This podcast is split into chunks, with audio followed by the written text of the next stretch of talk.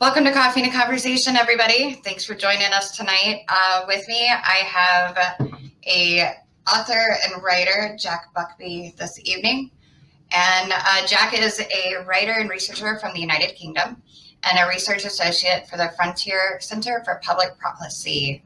His latest book, Monster of Their Own Making, describes his experience as a young working class man in Northern England when he became active in Britain's biggest white nationalist party. He describes how young men were compelled to join the ranks of extremists off the back of legitimate grievances relating to immigration, the economy, and social pressure. His most recent research paper also analyzed how politicians of all stripes have used the COVID pandemic to advance extremist policy agendas. Thank you for joining us. Thanks for having me. It's great to be on. So, uh, monster of their own making. Um, I described it slightly there a little bit for you. Uh, for a little bit of our listening audience and our live viewership, um, can you explain a little bit what prompted you to write uh, the book?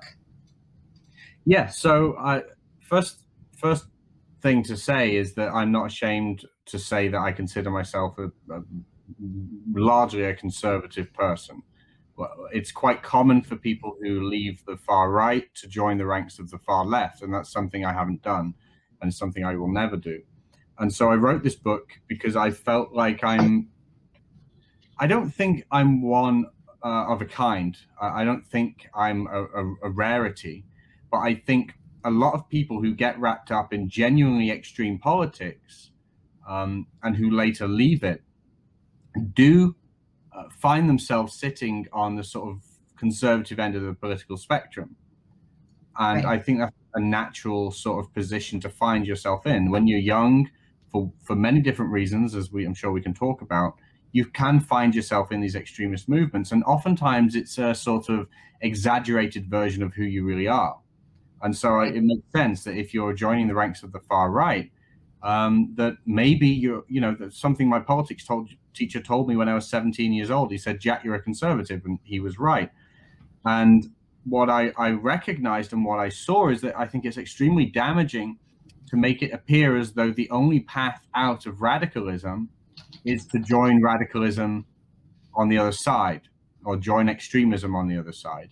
And I felt like that wasn't being talked about very much. And so the, the, the premise of the book, Monster of Their Own Making, is that people, uh, particularly in the United Kingdom, but also in the United States, are being motivated to join the ranks of extremists off the back of social pressure from far left extremists, from neglect by the politicians, and from smear campaigns from the mainstream media. Mm, gotcha. Now, and that's something here in the US, like, and it, I'm not exactly sure how it is in the UK. I know it's some bit has their issues there too. But here in the United States, as you can tell, like we are extremely divided. If you are in the least bit conservative, they automatically clump you with the far right.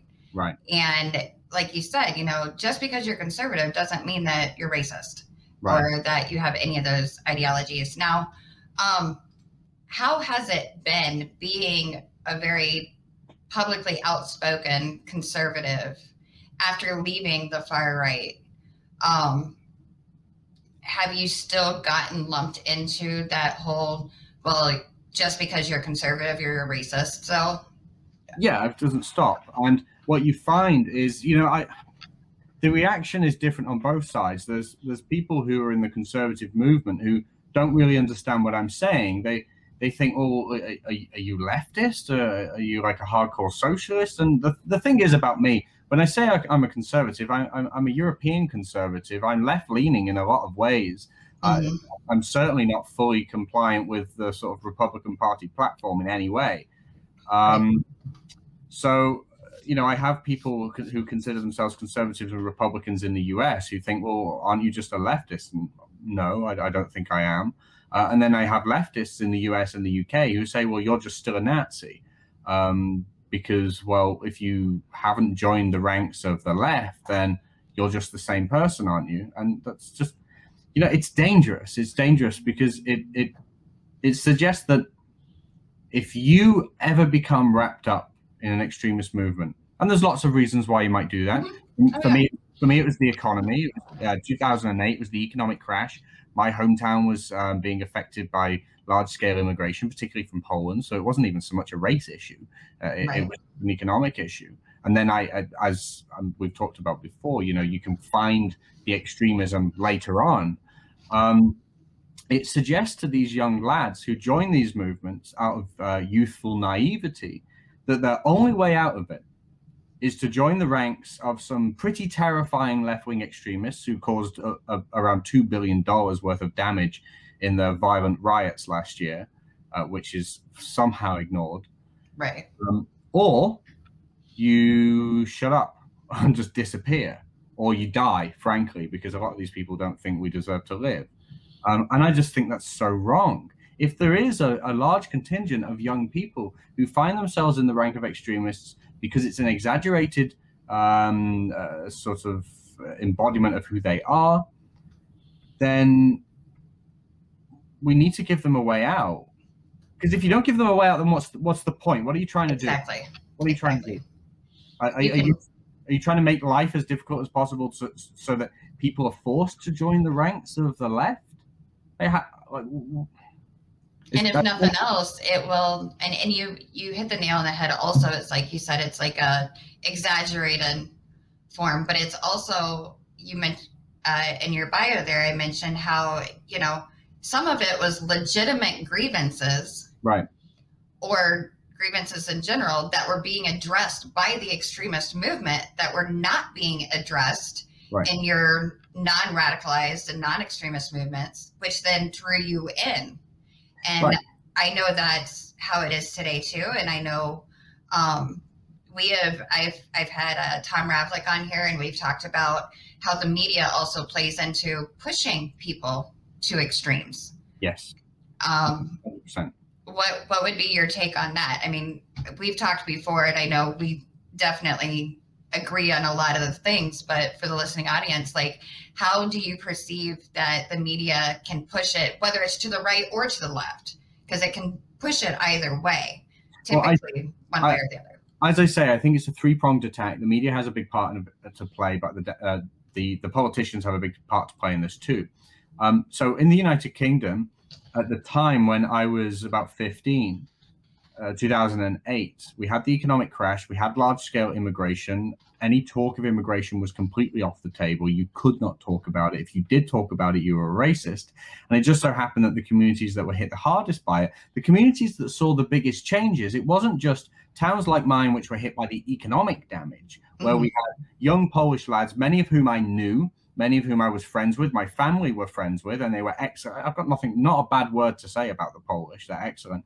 Um, um, but there were towns nearby that were hit in a different way. They were hit in a cultural way. The, the streets changed. Uh, there were social cohesion problems and so on. And when you can't talk about those problems, and there's only one movement that is talking about it, you bet people are going to join that party uh, right. or join that movement. And um, I think things got slightly better once Brexit happened. Once we left the European Union, finally people had that chance to to say, hey, listen, we're not happy with the direction this country's in. We would like to leave the European Union. We've been saying so for many years.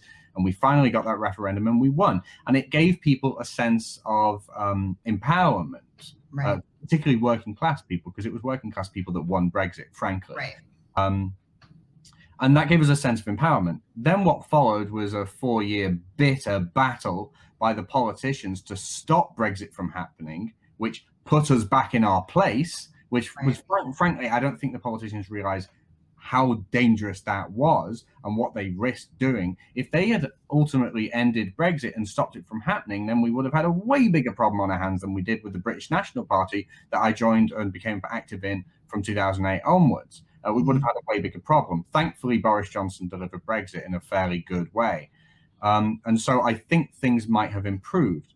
Um, and in again in the UK, we for a long time, the media was dead against working class people, had no interest in representing our interests, particularly um, on issues like immigration. You had a couple of newspapers that would talk about things occasionally, the Daily Mail and so on.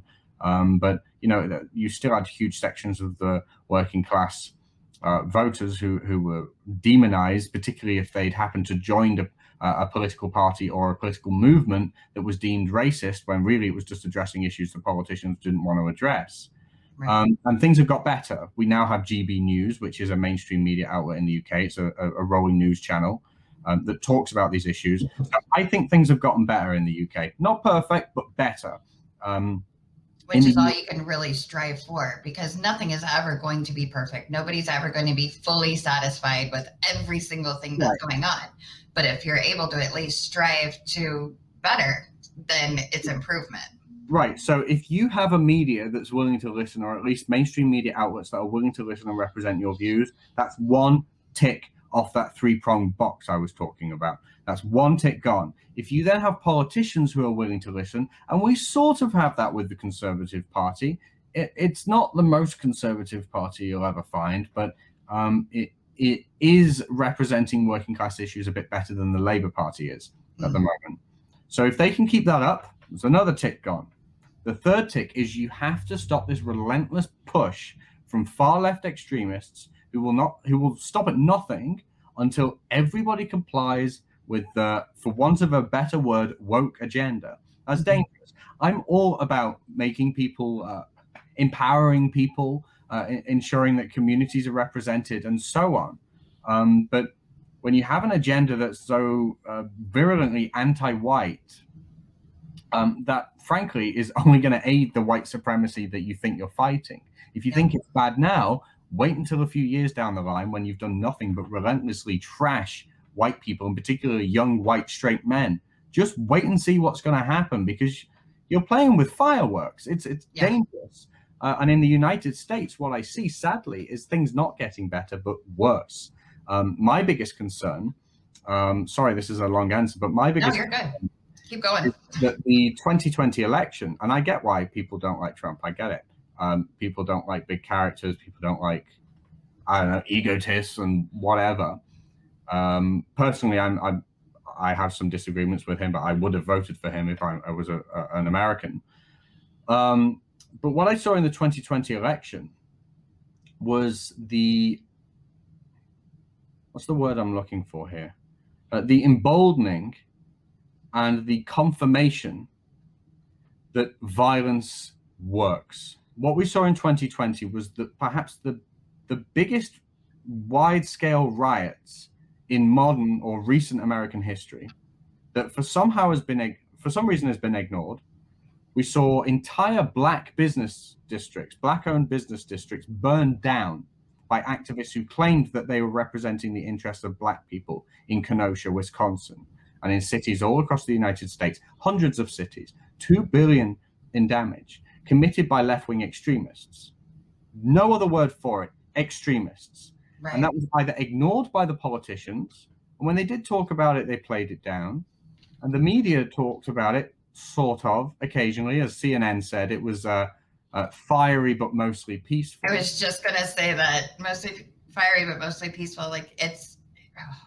Uh, but then contrast that with the reaction to the January 6th riot, which was equally contemptible not not equal in terms of damage, not equal in terms of length, not equal in terms of participation, equally contemptible, however. Right. But compare the reaction. Look at what Nancy Pelosi is doing with her partisan commission in the House of uh, Representatives, which contains only uh, members of Congress who are virulently anti-Trump Mm-hmm. It doesn't matter that she got a couple of anti-Trump Republicans on it. Does not make it a bipartisan uh, committee. Right. The way they're talking about Republicans, not just the people that attended this riot, not just the frankly idiots that attended it, but the way they're talking about Republicans as a whole, as if they support a violent insurrection, which I'll tell you, most Republicans do not support. No, um, at all. Again, this is poking uh, and stoking the fire. This is not good for community cohesion. It's not good for bipartisanship. And if you want to continue down this path of demonizing and attacking uh, Republicans, conservatives, and as we've seen, frankly, again, young white straight men, um, you're not going to get the result you think you get. And it's my fear that maybe if they keep making this mistake, if they keep po- uh, stoking this fire, if they keep attacking people in this way and they don't realize yet that they're the ones pushing people to extremes, that's not to say people don't have their own um, uh, free will and so Correct. on. But there are reasons why people join these movements, and extremism doesn't come from a void, it happens for a reason. Right. If you haven't realized yet that stoking these fires is causing the problem that they complain about, then I'm pretty terrified that people so stupid have been elected uh, to represent the people. But I'm increasingly becoming to the realization that maybe they know what they're doing. Maybe that's, that's the point. Maybe that's why they're doing it. It's it's it's a very very difficult thing to sit back and watch. And unfortunately, given both of our histories, we say anything about it and suddenly we're racist again. And it's like, right. no, it has absolutely nothing to do with the racism. It has everything to do with giving legitimacy to certain grievances that otherwise would not. Like, not, and I've told this to people before, it's like, you scream that this is wrong. You scream when it, and it is, and you scream that you want change and you want people to change, yet people such as you, they leave that because they don't agree with the racism and everything else, but they're still of the conservative mindset.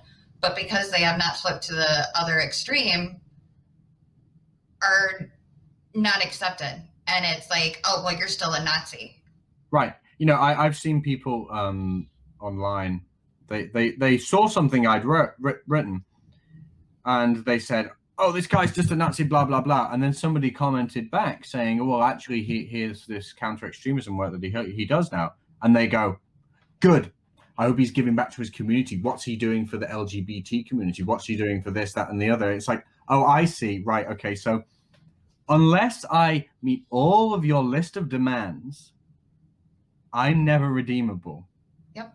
I even if I joined the ranks of the far left, I'll never be redeemable unless I continually capitulate to every single demand that they have. And you know that that leads me to think as well that a lot of these people maybe don't believe in in in what they say all of the time.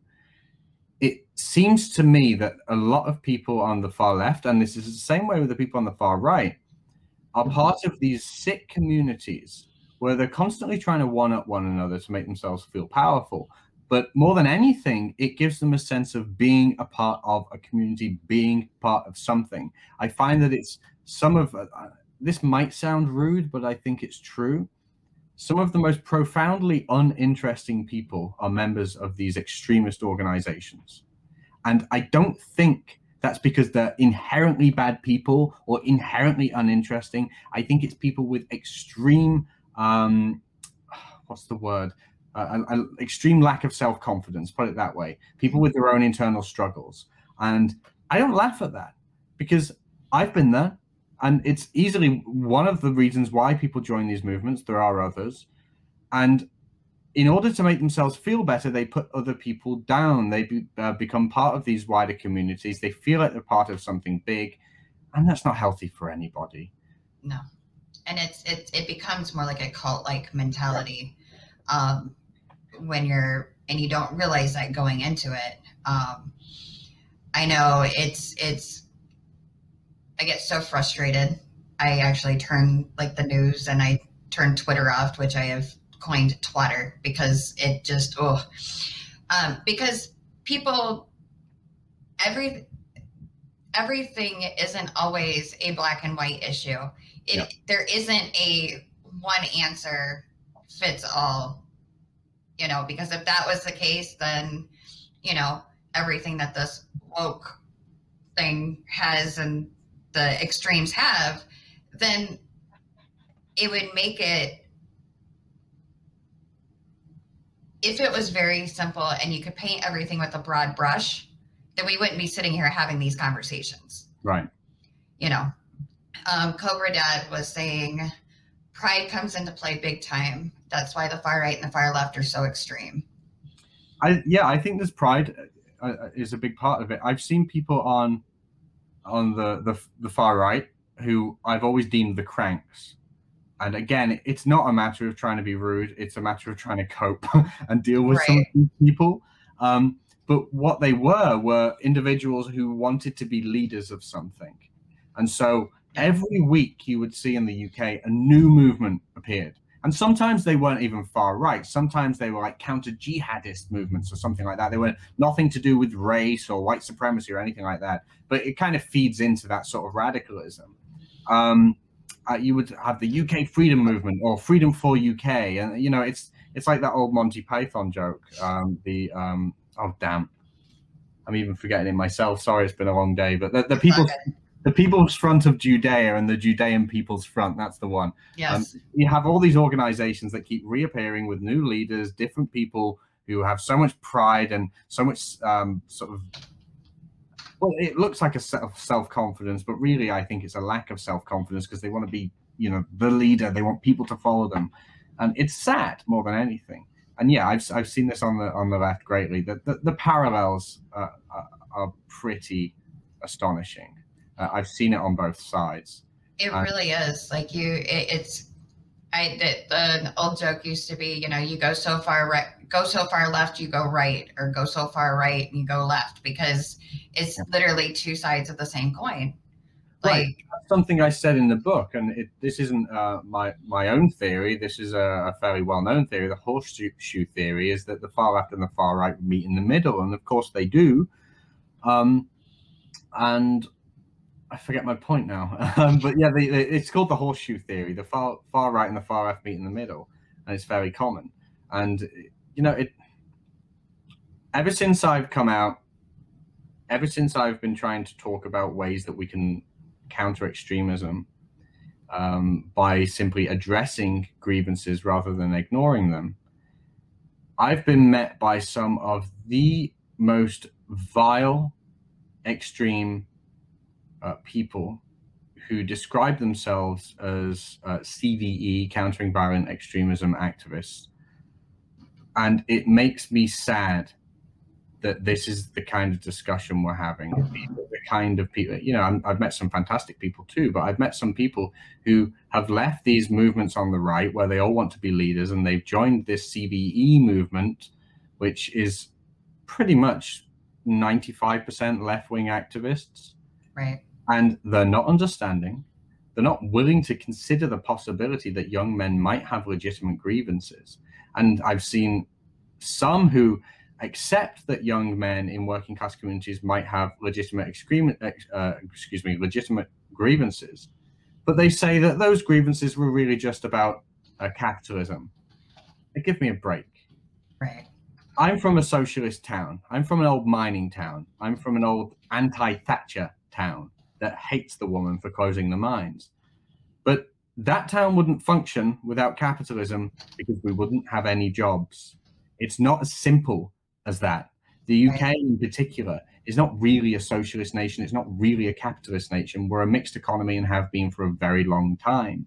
We have legitimate grievances relating to social issues, relating to social pressure from political activists, relating to just the way we live our lives and how that might change with a massive influx of people. And it's not always a matter of hatred, but over time it can become a matter of hatred when these legitimate grievances are ignored. And it concerns right. me greatly that people in this CVE movement are often so willing to dismiss people like me because what? Because I'm a conservative, because maybe I say some mean things of, about far left extremists, or maybe because I'm willing to consider the possibility that a lot of people who left the far right are still extremists. They just happen to become left wing. Right. And uh, the people far right, far left. The way they talk about the other direction is with the same. Oh, yep uh, Cobra Dad was also saying that he's friends with people of the far right and far left.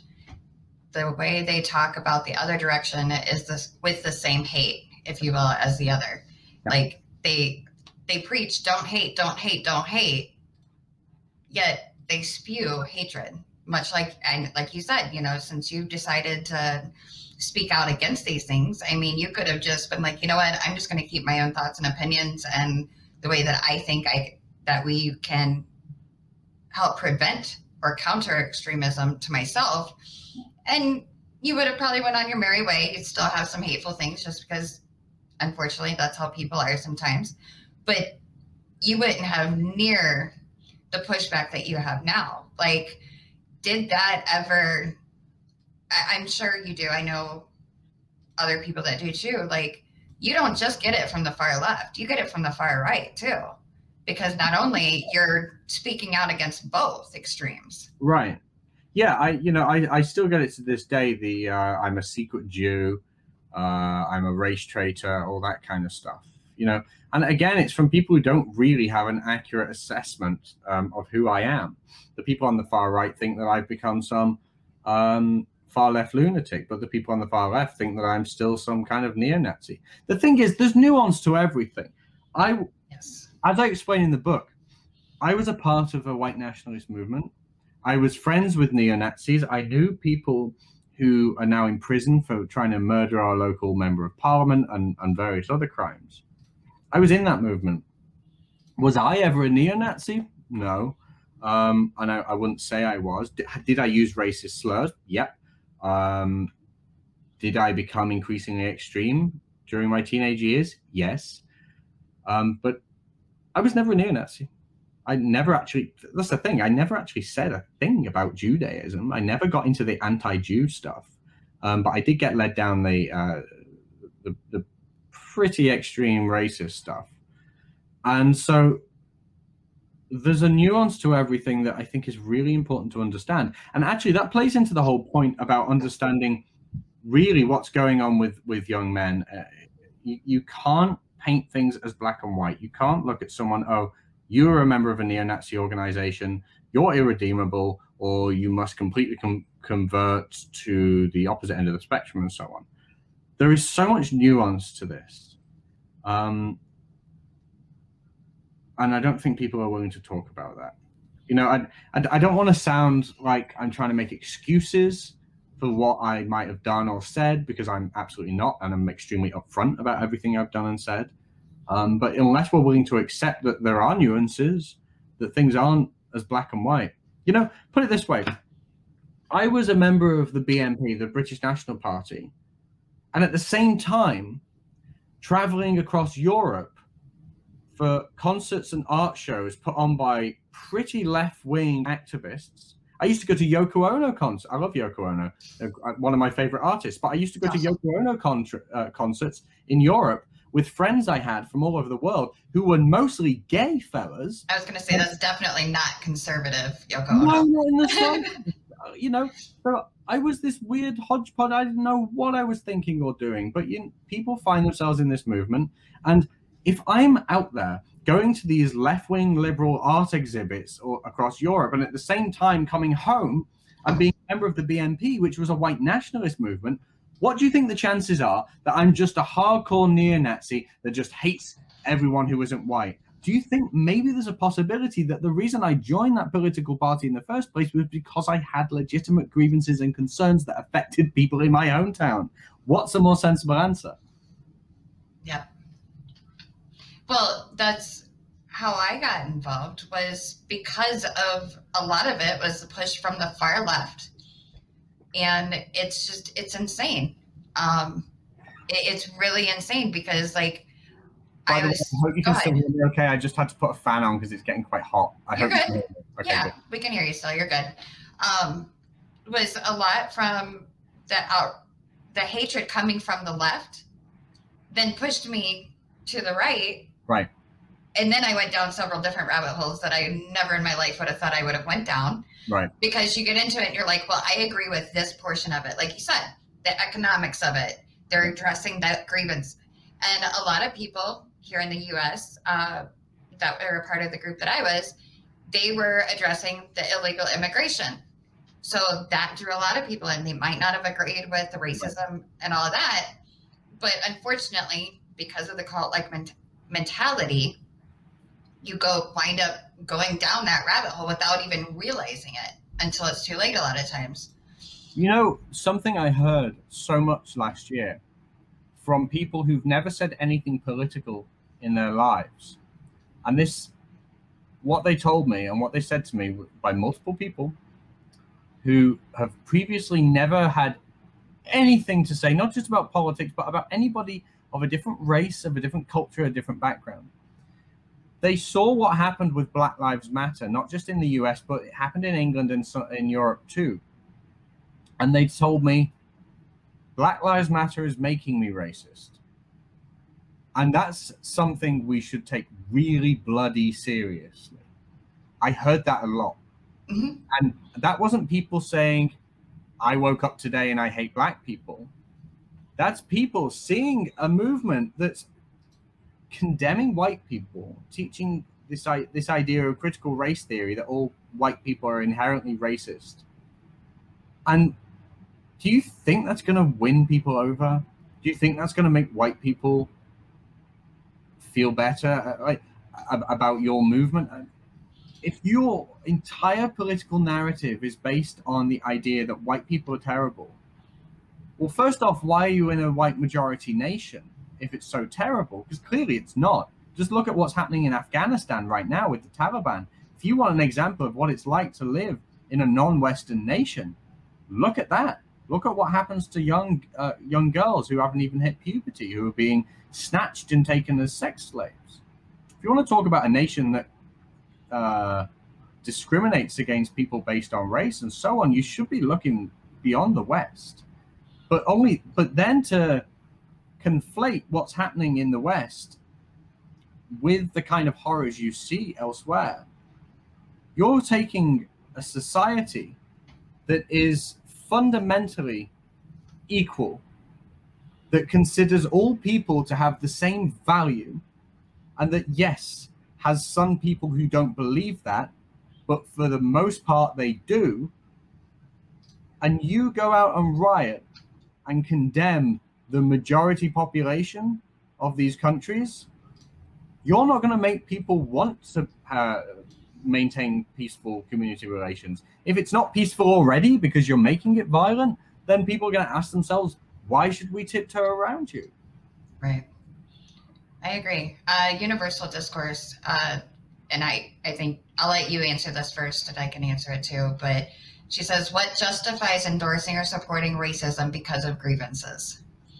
What justifies it? Well, as is there to, any adjust? Is there any justification for it? It's not a matter of justifying it. If you think that it's well, how can you justify what you did? Okay, well, how about what people did to me? How about what people did to my town? How about politicians who, for years, ignored the concerns that we had, who uh, put non-native uh, put it this way the reason why we had economic trouble in my hometown is because we had immigration into the region where people were using legal loopholes through the European Union to work for less than minimum wage. And it led to families in my town not being able to work, not making ends meet, and struggling. What justified the politicians to do that? The problem is, it's not a matter of justification for racism. Nothing justifies saying and doing things that are terrible and unfair to anybody. But what do you expect to happen when you put people in that position? When people are left with no other option? When you back people into a corner, things don't become about rationale and justification. It's exactly. what can I do to survive?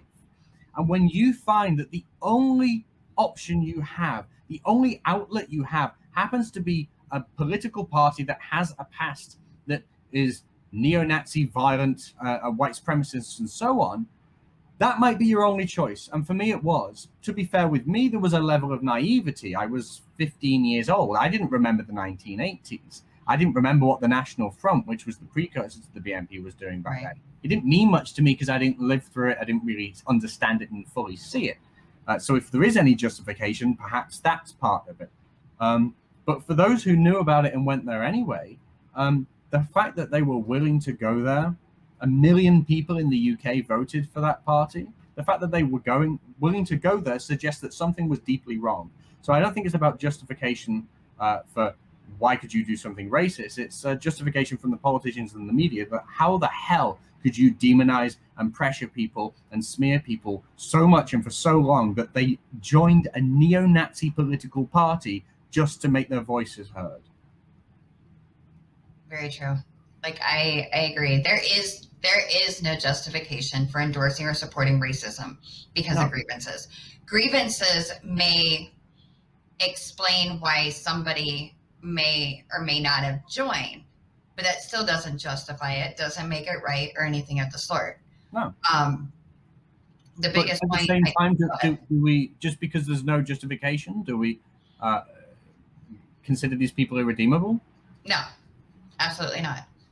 I mean, and Cobra Dad even said earlier. He said every everyone is redeemable. Yeah. Like we, we think about murderers that are in prison right now. And everybody, a lot of people will give them more of a chance to redeem themselves than say a former neo-Nazi or a former racist. That sounds at face value like a really extreme comment, but I think it's, It's true. Oh, I've seen it firsthand, sadly enough. I have seen it firsthand where somebody was more willing to give a convicted murderer a second chance, but would not give a former Nazi a second chance. You know, And- there's a, there's a problem with that as well, because when there's no redemption, there's no reason to leave. Exactly. And when there's no reason to leave, you're just going to go further down that rabbit hole. It's never going to get better. You either get worse and worse and worse, or you kill yourself. Yeah, I the young men I knew are either in prison, dead, or have just disappeared and gone quiet. Uh, and God knows, frankly, what they're doing now. And I, I, I hope it's nothing more sinister. Right. It's it, when you refuse to allow somebody the chance, at least to redeem themselves or the chance to go on a positive path, then, like you said, you are giving them no re- why. Why should somebody leave? Why should somebody say, you know what, I don't want to be a part of this extremism and this hate anymore? Because they're going to hate me and they're going to tell me that I'm still a Nazi even if I leave. Right. And instead, we should be. I think people get hung up way too much on the um, what's the term I'm looking for? We get hung up on the has-beens Mhm. and not our what can be. Yeah. And there, pe- there are people that have said that they have changed. That by their actions, you can tell that they have not. Yeah. But what about the ones that truly do change, such as yourself? Um, and we've been asked before. I know uh, Jeff Schoep was on here before, and he's mentioned that he's been asked before how, um, you know, well, if if I leave, do I have to become a communist or a socialist? Right. Do I do I have to flip to the far left?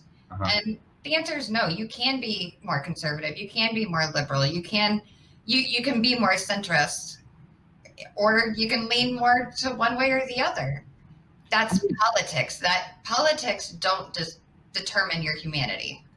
No, not at all. And think about it. If you, as a, a, a young person, or not even necessarily a young person, frankly, I talk about young people a lot because that's what I've seen. But of course, it can happen to anyone at any age. Um, but if you find yourself leaning towards these extremist movements on the right that are perhaps not just against immigration, but want to permanently remove all non white people who want to exterminate non white people who have these conspiracy theories against Jews and so on, that's an exaggerated version of a, a, a, a restrictive immigration policy or a tight immigration policy. It's an exaggerated version of that.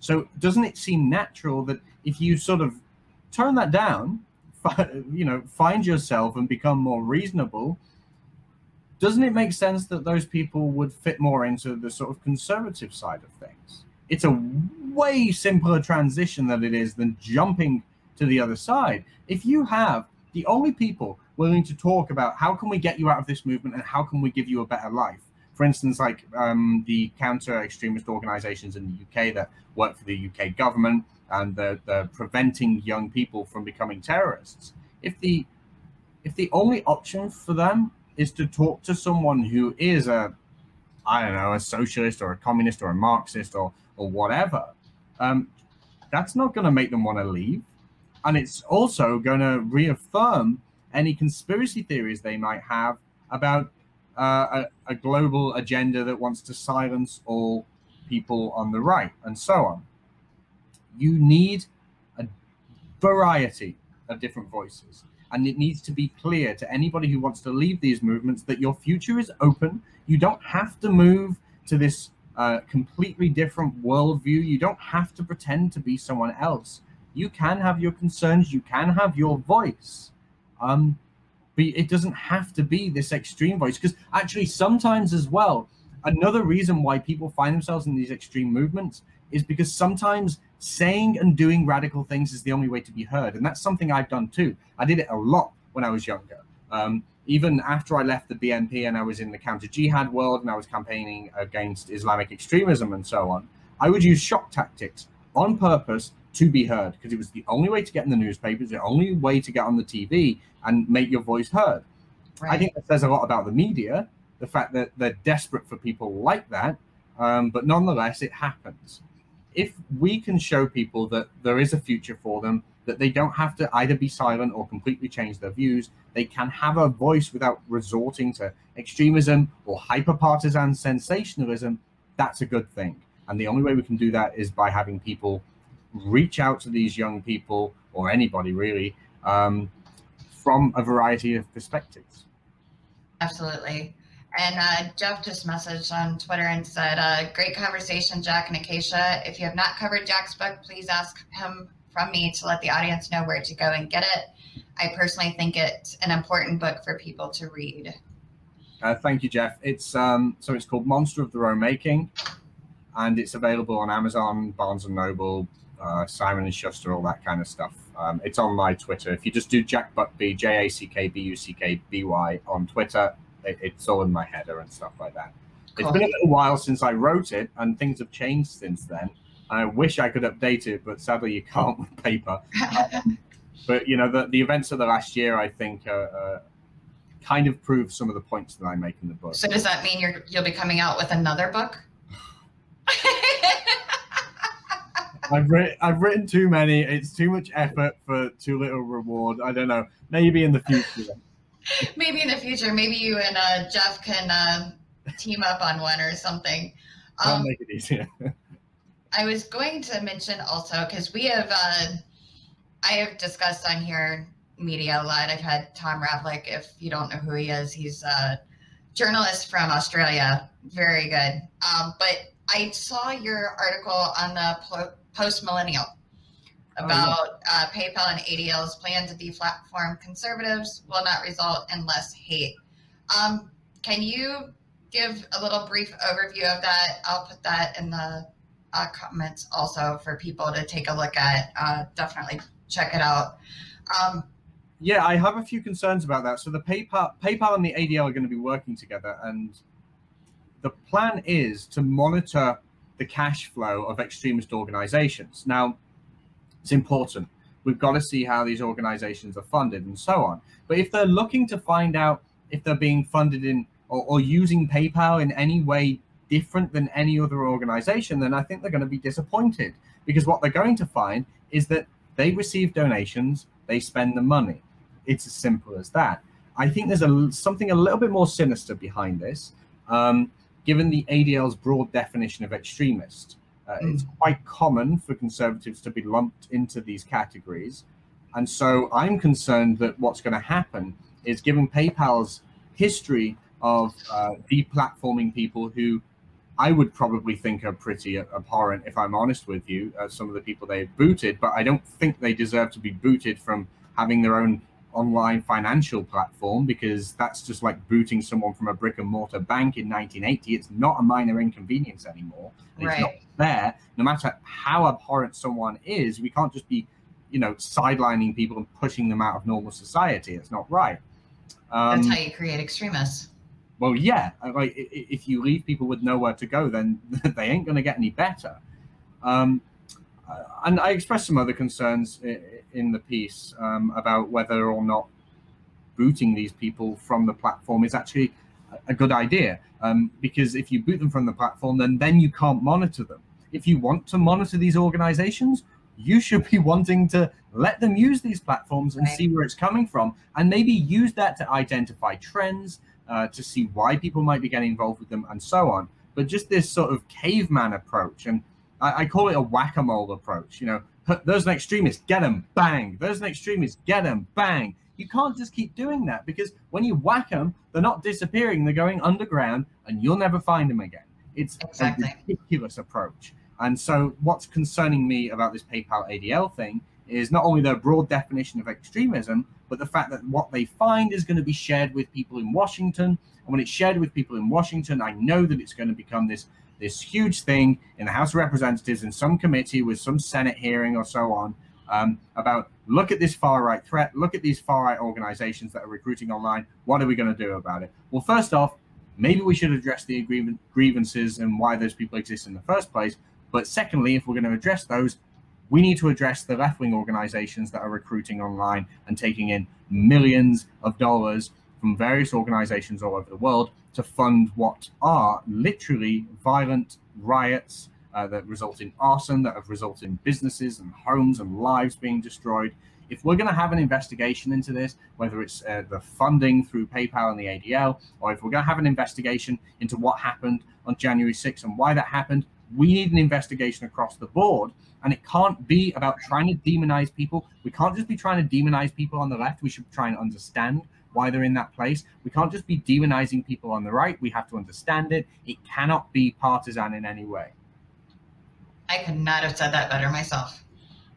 Absolutely. Because it's right. You know, if you're going to apply one set of standards to one side, it needs to be applied across the board.